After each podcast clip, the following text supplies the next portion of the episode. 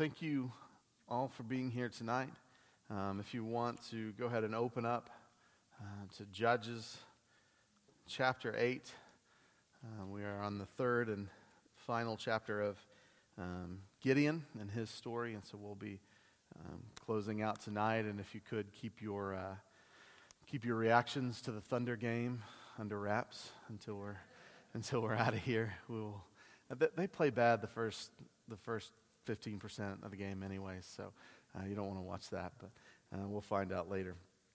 So, um, we are all familiar with the idea of a pendulum, right? We, we know what a pendulum is. It's something that perpetually swings um, back and forth. Um, but, but something that, that it also does is it proves to be a pretty helpful illustration for a lot of life, a lot of spirituality, a lot of the Christian walk of, of always trying to find uh, that, that balance of what it is to be in the middle. Um, and as sinners, feeling that pull, constantly going one direction or the other, that, that one day you're over here, everything is bad, and you try and you fight to bring it back down to center, but then something else swings you out to the other side. You, you overcorrect, or, um, or, or an event happens and it swings you to the other side. And that, that is the Christian uh, that's, that's the battle. That's the Christian life is constantly fighting for what that is um, in the center. And so that's what's going to happen to, to our friend Gideon. So thus, thus far, the last two weeks, um, where we've started, he's over here. Um, as far as we can tell, he's, he's a coward. He doesn't have faith. Um, he's hiding away from the things of God. And, and, so the Lord works, him, works in him and enables him and brings him to center. And, and for this for this one bright, shiny moment, he does well, right? He leads well. Um, he has faith. Uh, he gives the Lord the credit for everything that, that happens. He makes good decisions. Things go great for him. And that's for about a half a second before that pendulum begins to swing the other direction. And now he, he, doesn't, he doesn't revert back to faithlessness and fear. He moves into arrogance and pride and so that's what we're going to pick up um, in chapter 8, starting in verse 4. And I'll do as we've done in the past, where we'll just kind of we'll walk through uh, step by step the story and then kind of look backwards at it for what we can glean from it. Um, so, if you remember, uh, Gideon's men had chased uh, the Midianites out of the valley. Um, they'd begun to run south along, uh, along the Jordan River. Um, away, they're moving away from the Sea of Galilee. And um, he, had, he had called some other tribes over. They had helped cut them off um, and had done basically another round of damage to the Midianite army and actually captured some important guys in their camp. And as far as we can tell, immediately after that, the Midianites cross the river. So they go east across the Jordan and they're still running away um, from, from Gideon and his 300 men. And so they're chasing them, but at this point, uh, they're, they're tired. They're worn out. It's been a, it's been a long uh, fight. They, they've not had a lot of uh, reinforcements, they've not had a lot of refreshments, and so they cross into this area, which is still, uh, even though they're east of the Jordan, is still Israelite territory. That, the, that had been the, the section that the tribe of Gad had been um, assigned when they, when they split up the, plum, the promised land. Um, and so being in Israelite territory, Gideon thinks that he's going to be able, this will be good. I'm going to be able to ask for help. Um, we're going to get some, some nourishment for my men. We're going to be able to rest and things like that. And so when they come up on these towns, um, the, basically the first thing that they, he does is he says, Hey, can we get some bread, probably some water for my men, right? Can we, can we have a, a place to rest? Can you give us some nourishment? And he justifies it because he basically says, Hey, I'm, I'm the one who's taking care of the Midianites. Like, you, you were under their oppression too. I'm taking care of them for you. So it's a pretty fair request for me to ask for some bread. And, and it is. It, is a fair request. Um, but here in, in verse 5, we see an important shift, at, at, the very least in Gideon's language, if, if not also his, um, his heart, and, and most likely his heart. He says, I am pursuing Zeba and Zalmunna. And that that's what he believes is what, is what justifies them making a sacrifice on the account of his men. Compare that to what he had said previously in verse 3 God has given the leaders into your hand. Or in chapter 7, when he says, Arise, for the Lord has given the camp of Midian into your hands. The, the cry of the men in the middle of the night uh, surrounding their camp was, For the Lord and for Gideon. So, what's the difference between what he says now and what he's been saying? God is starting to drift away in his, in his mind and his heart and here in his language that as he had gotten a taste of victory, he's starting to forget the source of that victory. He's grown bold where previously he was bold in the Lord. Now he seems to be bold only in himself. And we'll see that going forward, that he's, he's going to drop off mentioning the Lord more and more. So, he, he does this. He approaches two different towns um, with this request, and they both respond the same way. They refuse. So you haven't, you haven't finished it yet. You haven't done anything for us yet. We've not seen the benefit. And, and remember, these people were on hard times. They were still living in the season of being under oppression from the Midianites. They didn't have a lot of resources to go around. So even a, even a small force like 300 men would have been fairly costly for them. It wasn't, wasn't like your neighbor asking you for an egg, right? This, this was a big uh, deal to them. It would have been a serious hardship.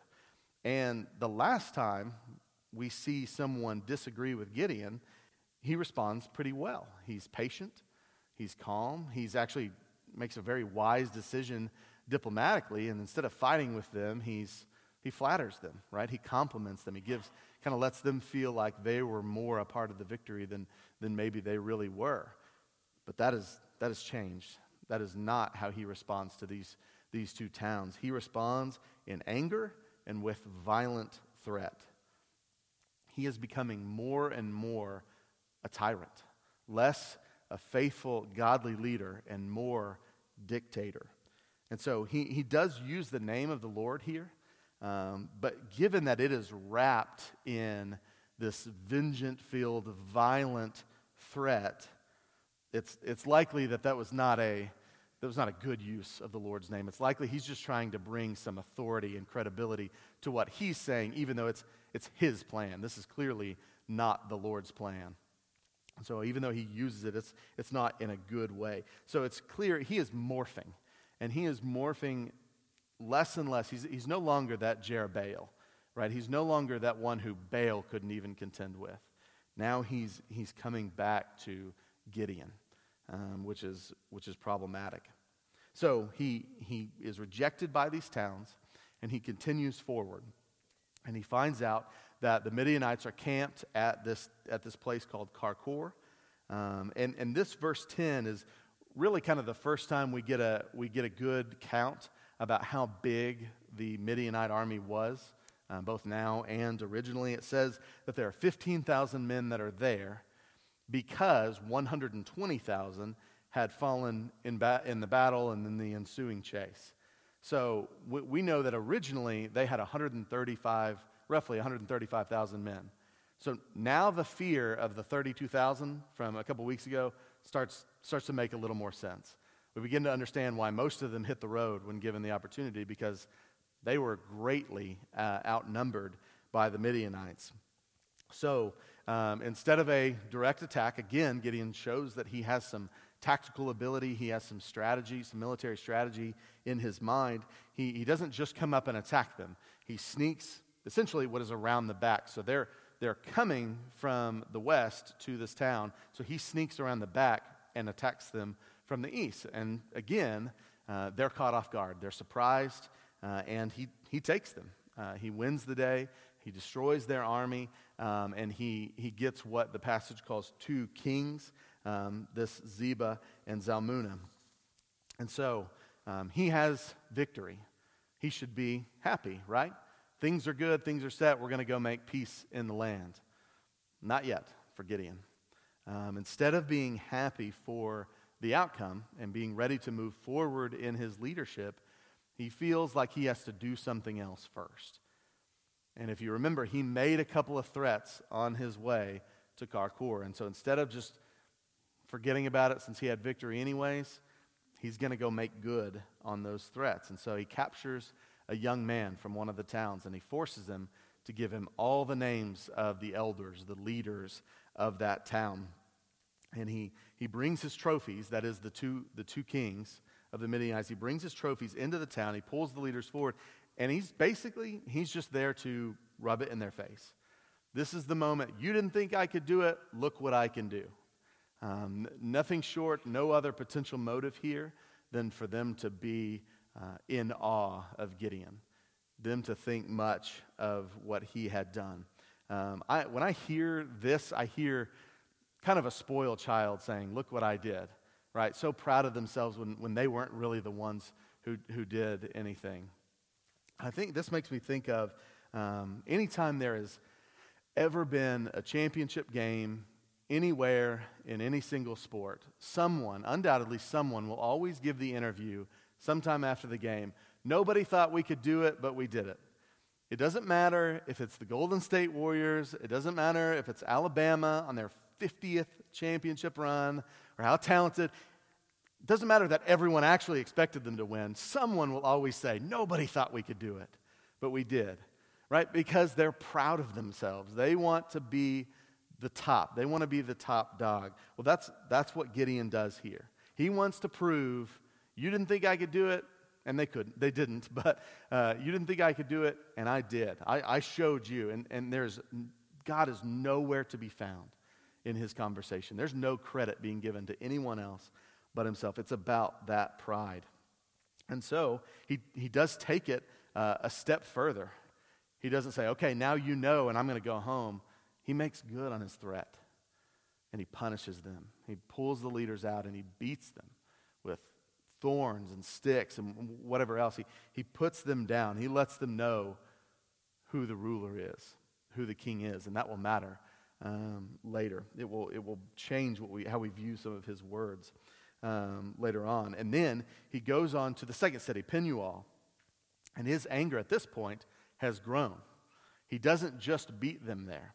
He takes their, their defensive tower, which would have been very important to them. They were, uh, they were on, on the what am I'm saying, easternmost uh, side of Israelite territory. It would have been a big deal for them to have a tower. He tears it down, and then I, I can think of no other way to describe it, but it goes on a murderous rampage.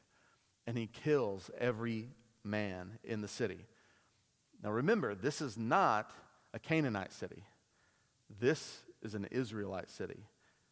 So he, he's proven he has lost all control um, that he is no longer considering the will of the Lord. He's killing his own people. And then his rage just continues as he shifts his focus to the two men that he had captured. Right? They're, they're still with him, they're traveling with him. And although it's, it's not really a surprise that he's going to end up killing them, um, the interaction he has with them is a little bit interesting. Um, and it gives light to his, his motives for killing them. He has a conversation with them in which he's basically he's, he's putting them on trial.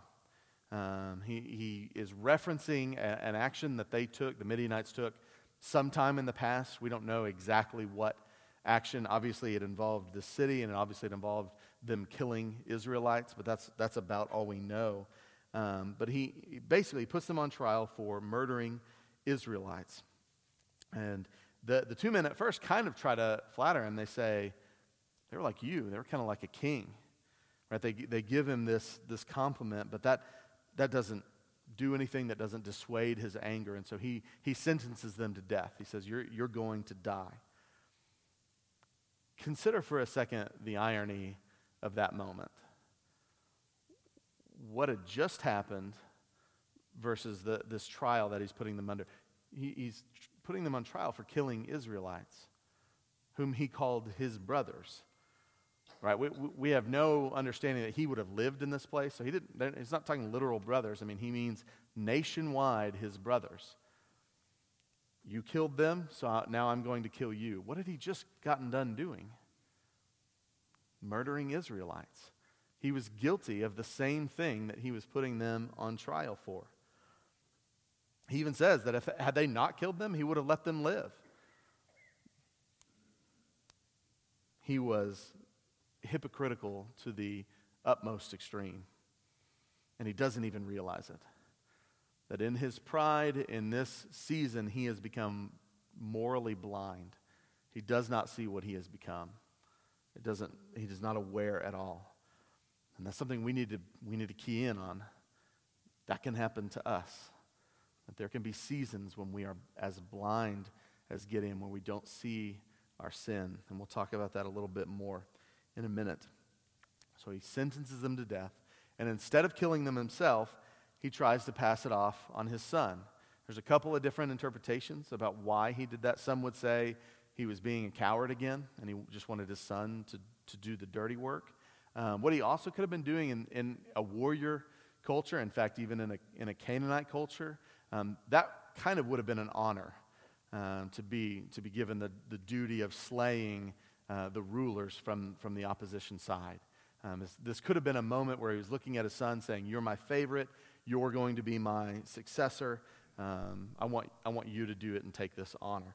But either way, the son responds in fear. And that, that should strike a little bit of a, uh, a bell of, of reminder for us. Who does that sound like? Someone responding in fear, not wanting to do what they're being asked to do. It's, it's Gideon. It's like father, like son, right? We, we see traces of, of who he was. So in that, in that one moment, we get to see who Gideon used to be, and at the same time, we see who he has become now. And so his son refuses. He said, I, I won't do it. Um, and so the two kings now change strategies and they begin to mock Gideon, right? Essentially, you're not man enough. And what does he do?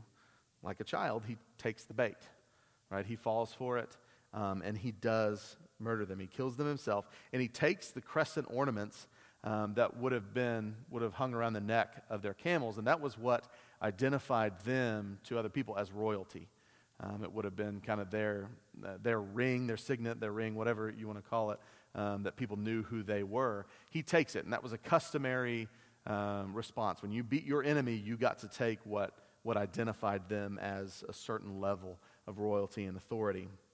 And he takes it for himself. And, and this is a symbol of what Gideon now thinks of himself that he has transitioned into this mighty warrior, um, this conqueror, and he has he really has no need for God's help in his, in his mind. He no longer needs God because of who he is. And so, um, before, we, before we move on, I want us to stop here and recognize this is, a, this is an important point in the progression of Gideon's moving away from the Lord. That, that he's taken a few major steps, and, and right here is where he's about to take one more. So, the first we see, we saw Gideon forgetting about God right? That God is moving further and further away from his mind. He's no longer giving him credit for the actions, the, the good things that are happening to them. Um, and then he begins to just act in wild disobedience and immorality with, with murder and pride um, and, and jealousy. And so we, we, we see that now. Uh, we're going to see that last full step, that, that full coming around into blatant idolatry um, that, that he's going to step he's going to take that final step off the cliff. And it begins in verse 22 the people ask gideon to rule over them as a king um, and they're saying since you are the one who delivered us from the hands of midian. And he corrects them kind of right he gives, a, he gives half of a right answer um, he first says no i'm, I'm not going to rule over you I'm not, we're not going to establish a kingdom, so my son is not going to rule over you either. God is going to be, the Lord is going to rule over you. So he, so he gives half a right answer, but what does he not correct them on? Who delivered them from the hands of Midian? He lets, he lets that hang out there, that even though they said, You delivered us, he doesn't correct them. He just lets it. And by letting it hang out there, he's saying, I delivered you from the hands of Midian. He's allowing them to think that. And so he doesn't get partial credit here because what he's doing is he's trying to take glory from God. That's a, that's a miss. And that's a revealer of his true heart that even though he says God will rule over them, he wants to be treated as king. He's already started acting like a king. He's punishing his people for not doing what he wants them to do.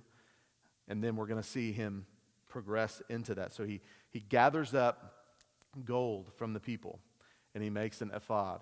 Um, another, again, another echo of a previous story that we've heard about someone gathering up gold to make an idol. Well, here he makes an ephod, and there's some argument here about what it means by ephod. Typically, um, in, in Mosaic law, that was a holy garment that the high priest would wear uh, when he was approaching the, the presence of the Lord. So it was a part of the whole get up that the high priest would have. Now, Mosaic law was also clear there was only to be one. There was, there was only to be one of these.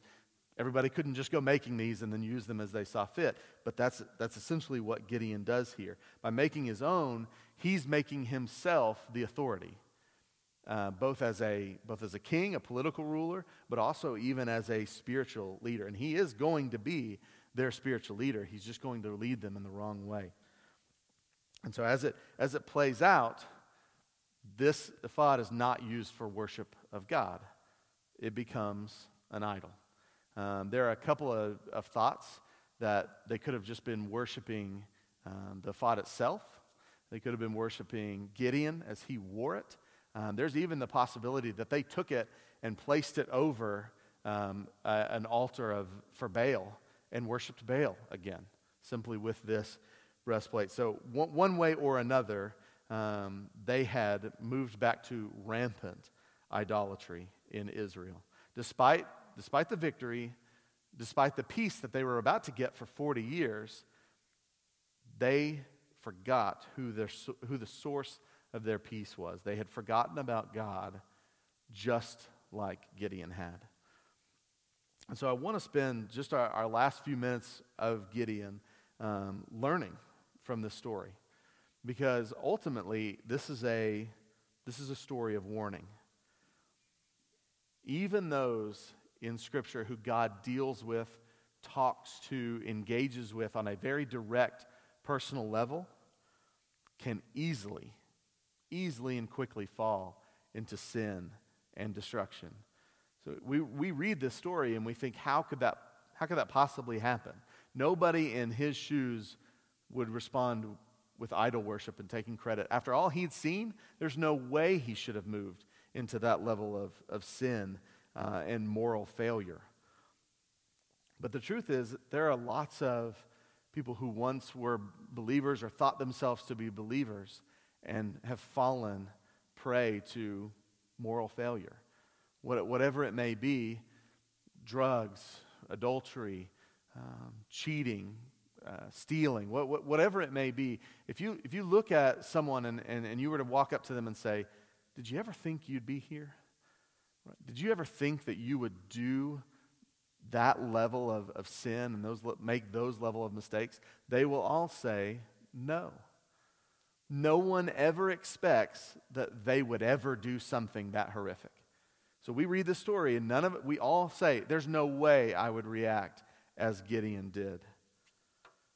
But the truth is, many have, and many will.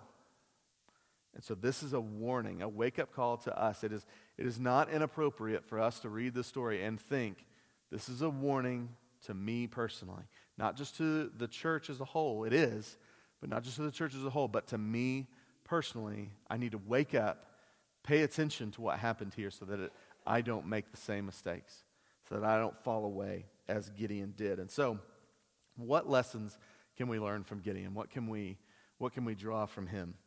The first uh, is to be on guard.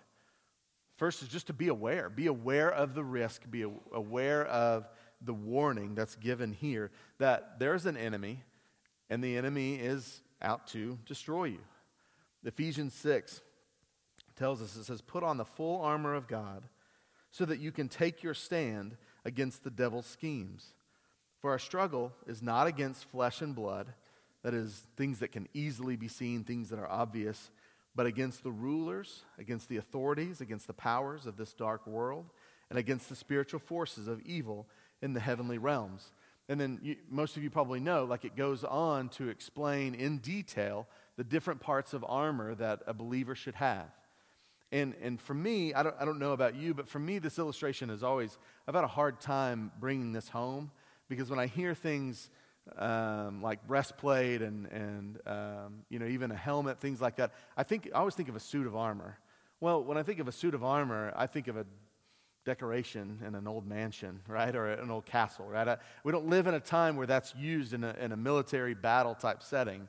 But if, you, but if you think about it like this, that if somebody were to come up to you and, and frantically warning you, hey, you need to put on a bulletproof vest, you need to get a Kevlar helmet, you need to get some combat boots, you need to grab a rifle, what are your first thoughts going to be? Something's going on, right? I need to, I need to pay attention. Something, there's some danger here. Somebody is coming after me. Something bad is about to happen, right? You, you're going to perk up because you're going to realize things are, things are serious, right? And that's, that's true. For the Christian, that's true. Someone is coming after us, someone wishes to destroy us, our lives, and more importantly, our faith. And so we need to have the urgency and, and the preparation that a, that a soldier would have on the battlefield because on this side of heaven, that's where we are. That will, that's always where we will be, is in a, in a state of battle. Now, we have the, the glorious joy of knowing that we win, but that doesn't mean we don't need to be prepared. We do, or we will fall away like we see Gideon do. So that's the first thing. Be on guard, be aware, be ready. Second, do not forget the source of your victory. Um, the earliest mistake that we see Gideon making here in, in this passage, um, once he had begun to be a true leader, was that he forgot where the strength and his leadership came from. Uh, that he forgot to keep reminding himself that it was the Lord working in him and not himself. He forgot to keep preaching the gospel to himself. Uh, Martin Luther is quoted as saying, whether or not he actually said it, we're, we're not sure, but um, he's, he's quoted as saying, I preach justification by faith every week because every week they forget it. And that's, that's true. We do. Every time we fall away, that is us forgetting the gospel.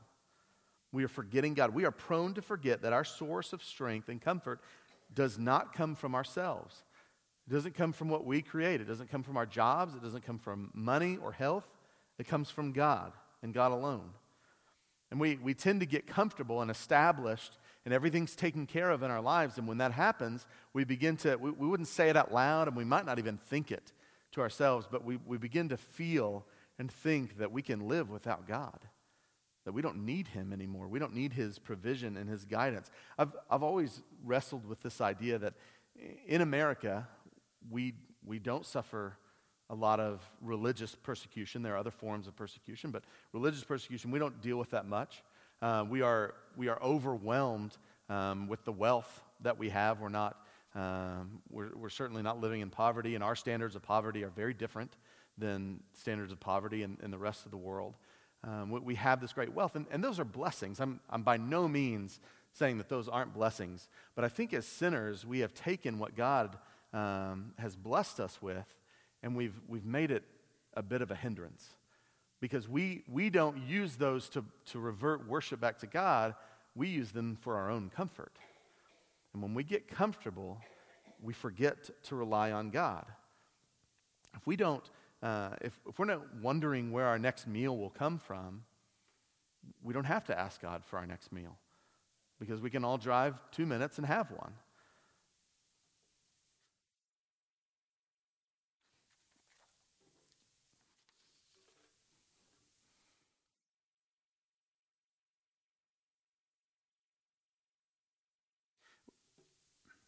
We don't have to think about an angry mob finding out where the Christian lives and showing up at our door. There are many who do. We, we hear those stories often now um, because of our ability to, to hear what's going on in the world. If you, if you were in that situation, you'd drop to your knees. You'd rely on the Lord because you'd have no choice. That's your only option. So it's safe to say that we don't have to worry about those. And so we have to be extra careful and recognize just how much we may be conditioned to not rely on God and to think that we can do it without Him.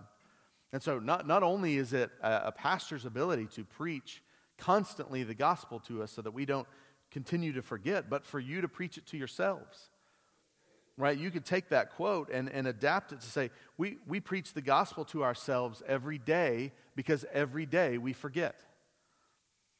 We absolutely must keep reminders all over our life of what Christ did on the cross for us and our reliance on Him for salvation, for freedom.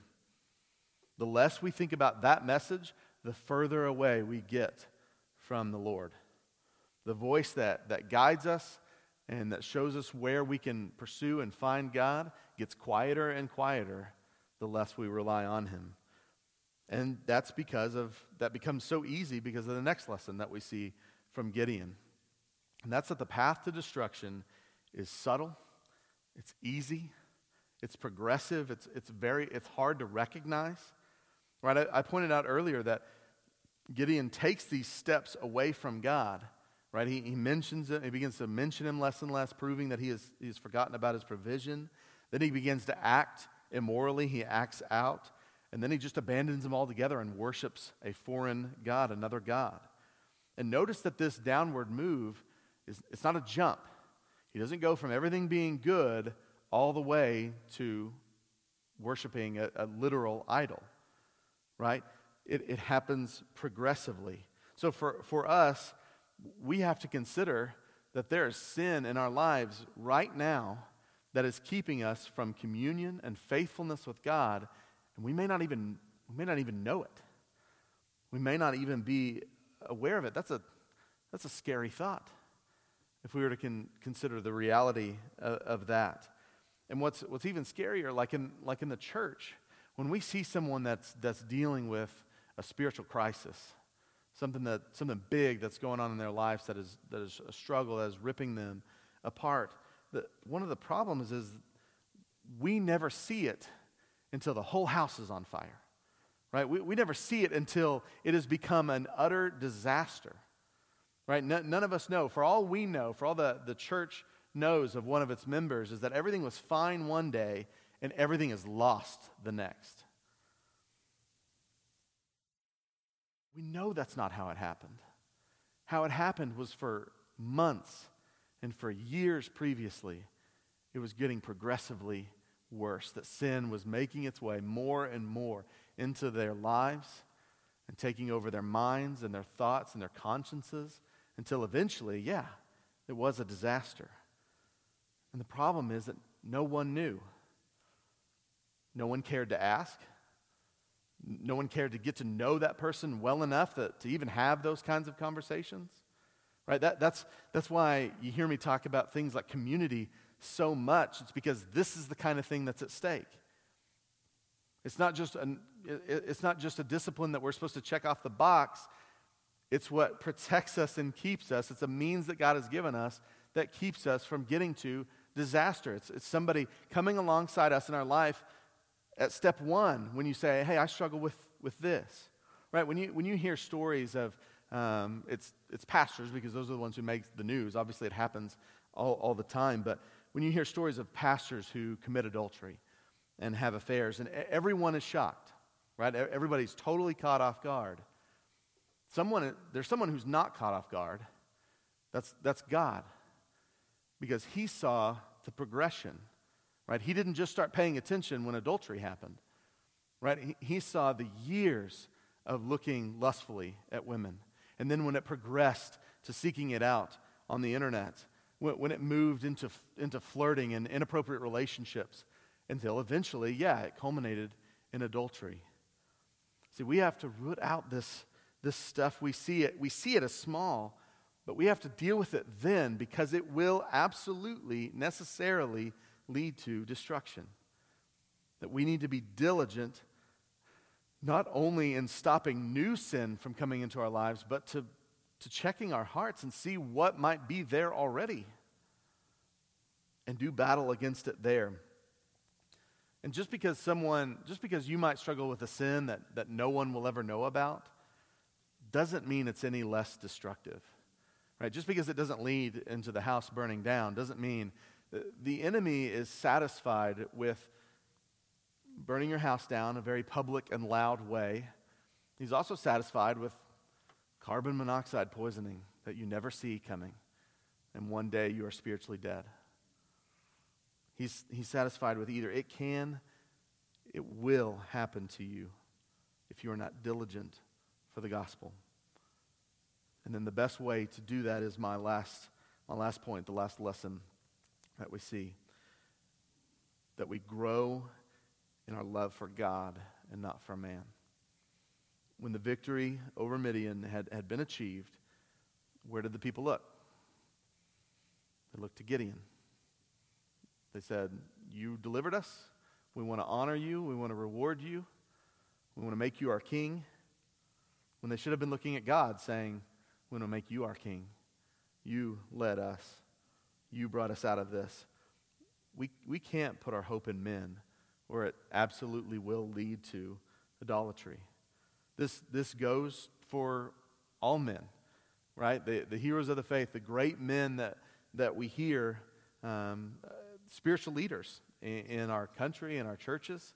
Uh, for years, I listened to um, a particular pastor, pretty well known. I'm sure most of you know, uh, know him or, or will know what I'm talking about. But I listened to him for a long time because he was, he was talented, for one. Um, he spoke in a tone and in a way that I thought was missing from the church. He spoke, spoke well. I didn't agree with everything. You know, sometimes he went too far, but in large part, I really respected him. One day I find out that he's been removed from leadership because he abused, verbally and emotionally abused his subordinates, those who were underneath him. We found out he was using church money to manipulate and lie about his book sales. He turned into Gideon. And it, it, was never more clear to me on that day, someone I respected and held in high regard, if he can fall, we can all fall. And, and certainly there are other examples of that. My hope can't be in him, can't be in the other guys that I listen to and, and, and read and, and hear preach. The only way to keep ourselves from swinging back and forth on that pendulum from, from sin to sin is to fall so deeply in love with God that we lose our love for the things of the world, for the idols of the world. When Jesus tells us in Mark 12, he says, You shall love the Lord your God with all your heart, with all your soul, with all your mind, with all your strength. He's saying that we should be taking everything that we have available to us and devoting it to love for the Lord. That's how we protect against being a Gideon. There's, I can't give you 10 steps, right? There are lots of practical things that we can talk about. There's no magic bullet. It's that. It's love the Lord, pursue Him, grow in your love for Him. Look at the things, read the things, hear about the things that remind you of Him and His gospel. And so I just want to send you with those, those questions that as, you, uh, as you're in your quiet time this week, as you're reading the Word, as you're driving down the road, um, ask yourself those questions. Am I on guard? Am I, am I giving the spiritual battle of my life the attention it deserves? Or am I, am I kind of just coasting because things are okay right now? Are you reminding yourself often of the gospel? Are you surrounding yourself with the word, with relationships, with prayer, fasting, to keep the truths of the gospel front and center in your life, that it's a daily reminder for you? Are you tracking down? Are you finding those harmless sins in your life and doing, doing war against them, doing battle against them, removing them as if it were life and death? Because it is. Are you doing everything that you can to grow in your love for the Lord? And appreciating what he has done for us and abandoning the things that man has said you should appreciate. That's, that's our call from, from Gideon. Devote ourselves to these, these questions. Be warned. We, we can no longer so everybody in this room can no longer say, I didn't know. I didn't know that risk was out there. We are all now sufficiently warned of what can happen when we disobey God. Not just in earthly circumstance, what can happen to us, that's part, that can be part of it. But more importantly, in our standing in our relationship with the Lord. So I encourage you, pursue those questions. Take time this week to ask them, ask your accountability partners, um, those who are walking with you, and have these conversations. Let's pray. Father, we thank you for your word. We thank you for the story of, of Gideon. That you would see the, the wisdom to have it uh, recorded, that we, it be narrated for us, that we could see um, your work in, in his life, but also to see him abandoning you as a warning for us. God, I pray that we would never see ourselves as above any sin. we would not see ourselves as not at risk, that we would understand we're at risk. And if we are not diligent, we can fall away from you. We thank you that we don't fall away from you. I pray that we would wake up every morning amazed at what you have done in us, that we are still a Christian, that you have kept us in the faith, that you have sustained us. I pray that we would lean wholeheartedly on those things. God, I pray about the things that we don't know the struggles and the spiritual strife at Emmaus, and families and individuals of Emmaus. I pray that those would be opportunities to lean more fully on you, not to be released from the pain of the world, but to understand that we have greater joy, we have greater victory in you. I pray as a church family we would get to know one another to the point where we might know about those struggles and that strife, that we can walk together and just be reminders of the gospel. God, we love you.